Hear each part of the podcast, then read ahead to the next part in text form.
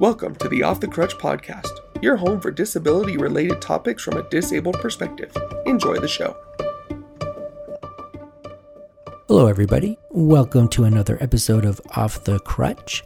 Today on the podcast, I have Andy Imlay. Andy is a comedian with cerebral palsy. Now, the first comedian that I was ever introduced to with CP was Josh Blue, and this was many years ago. Josh won season four of Last Comic Standing. Now, Andy grew up in Kentucky, but now resides in Indiana. He first picked up the microphone in July of 2014, and he has performed throughout the U.S., including appearances at top clubs such as the Comedy Caravan in Louisville and the Orlando Improv. Andy's story is just another example of how he's turned cerebral palsy into a positive, or what he likes to call palsy positive. So let's hear what he has to say. How are you doing today, Andy? I'm doing fantastic, Travis. How are you doing today? I'm doing great, thank you. And you know, this month is Cerebral Palsy Awareness Month, and you have cerebral palsy, and I wanted to get you on the podcast today just to talk about your story. And you're very unique because you are a comedian. And so, why don't you talk a little bit about how that journey started for you? That journey started actually actually about 10 years ago. Um, i got tickets to go to a comedy club here in town. We still had a funny bone here in town. And i saw a well-known comedian by the name of chris fonseca who has cerebral palsy also and saw him and you know thought he was really funny. His comedy was really relatable. Then a few years later uh, saw Josh Blue right after he he won Last Comic Standing. Again, another relatable comedian that I could relate to. Several years later, I got tickets to a comedy club here in town. Went and saw some comedians, and then started doing open mics because I, eh, like anybody, thinks when they go to a comedy club, oh, that looks easy. I think I can do that, and that's that's basically how I got started was, oh, well, that looks easy. I think I can do that. And started building an act around, around my life and trying to make it as relatable as possible. So I love that. And you mentioned your life and your life obviously has been um, impacted by cerebral palsy. What type of CP do you have? I, so I have, um, I have spastic cerebral palsy. Okay. But um, so I have muscle spasms in my arms and my legs. I use forearm crutches to get around, um, you know, for short distances. And then I uh, I use a wheelchair for any kind of long distances, like theme parks, grocery stores, you know, that kind of thing. Totally can relate. I'm the same way. When you were talking about meeting Josh Blue and the other comic, uh, Chris, what attracted you to comedy and wanted to just do open mics?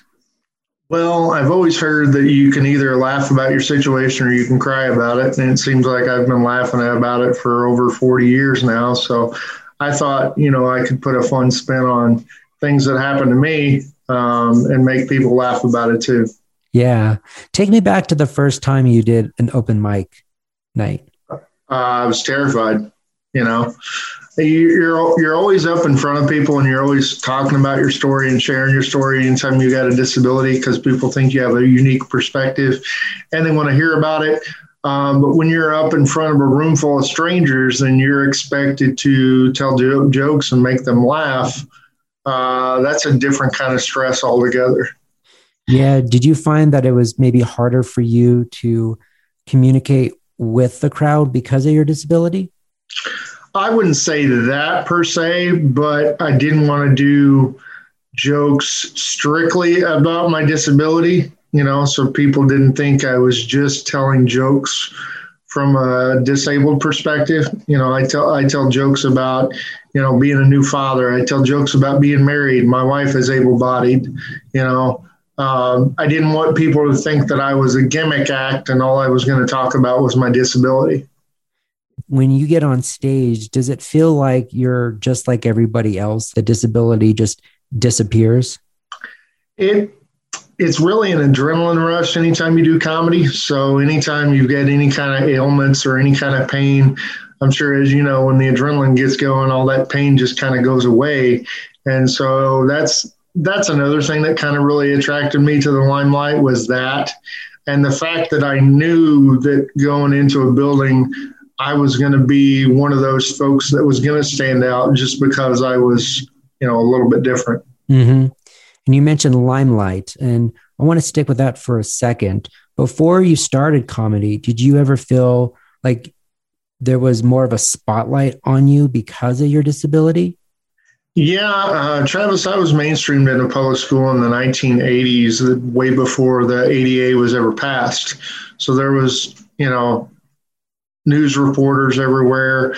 There was people in my face when I was young, like, how's it feel to be mainstreamed into a public school? And how's it feel to do this in spite of having a disability? And I was on the front page of several papers for that kind of thing. So, um, you know, it's it's always been one of those kind of things where it's like, okay, we're going to talk about this again because, um, you know, I've done this in spite of my disability, but I'm just trying to live my life like other folks would.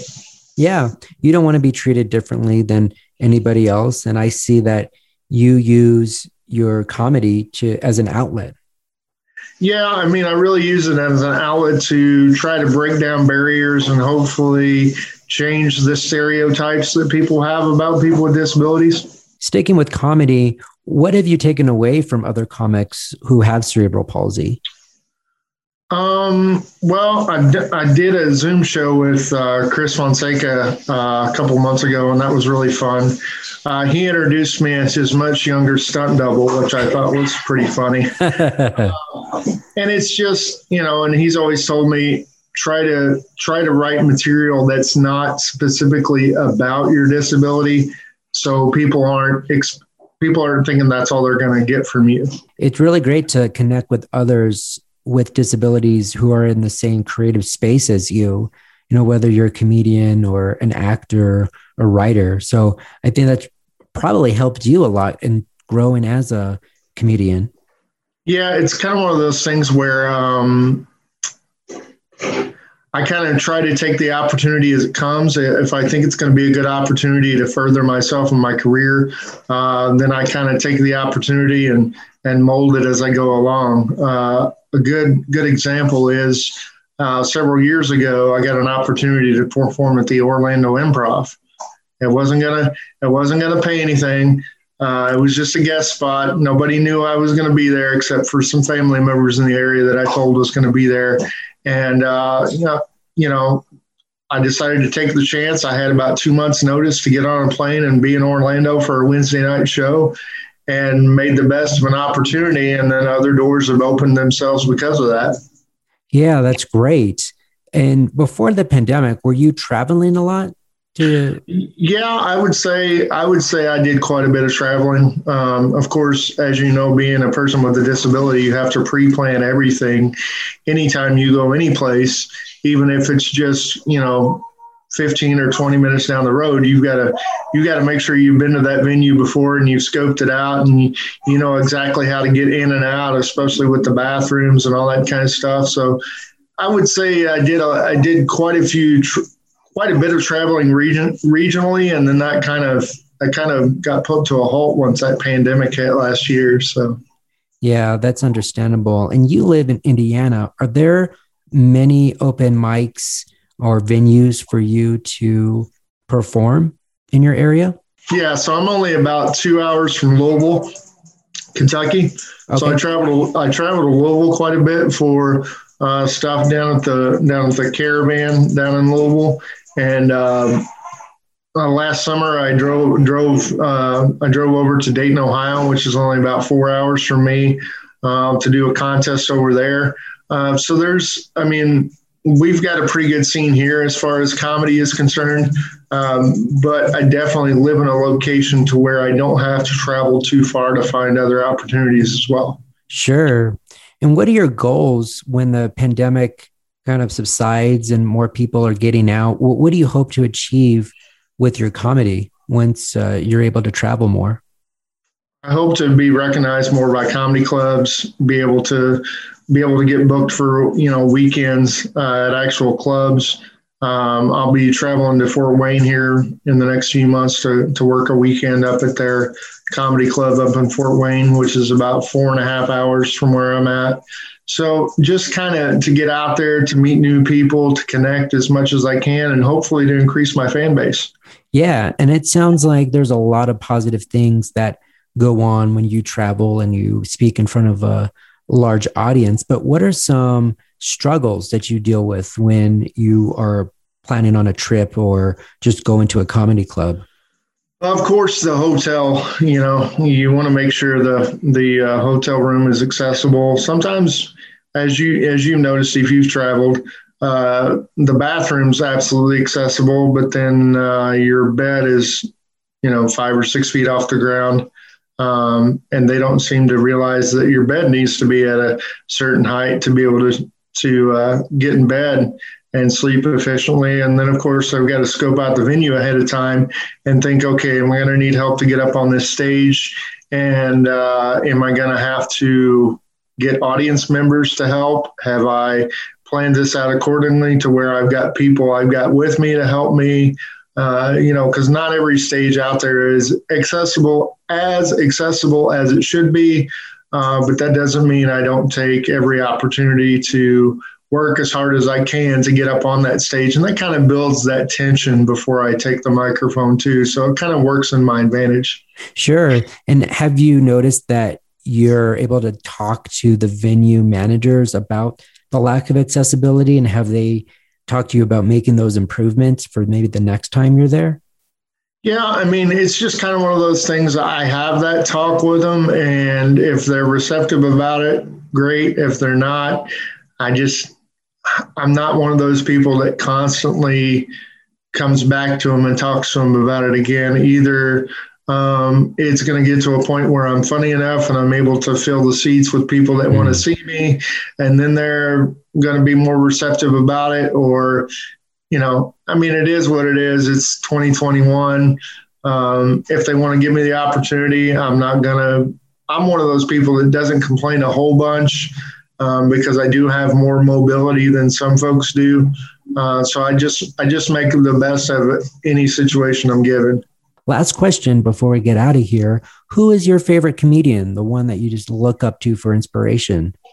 I would say definitely Chris Fonseca. If you haven't if you haven't listened to Chris or uh, you know Josh is definitely a runner up, but Chris Fonseca in my eyes is the legend as far as uh, Colorado comedy is concerned. Uh, he's been doing this for thirty something years. Him and I are good friends on Facebook. I mean, we try to talk every few days just to see how each other's doing. He's about to go on tour again, which is awesome. So I'm hoping to catch one of his shows if he's anywhere near me. But uh, yeah, if you haven't seen his comedy, it's it's uh, it's an experience. And why don't you share with my audience your Instagram and your social media links? So you can basically find me on Instagram at Palsy Positive, on Facebook. If you type in at Palsy Positive, that's going to take you to my comedy page. Um, I'm about to do some updates on my website. That's Palsy Positive also. So that's basically my brand. You can find me anywhere and uh, even uh, email at, at gmail.com as Palsy Positive. So I just thought that was a, a cool brand to, to start with. And it's, it's just kind of grown from there. Awesome. Well, thank you so much for your time, Andy. I hope that you get on the road again soon and hope that maybe one day we can meet in person. Sounds great. Thanks for the opportunity. It was so great today. Thanks.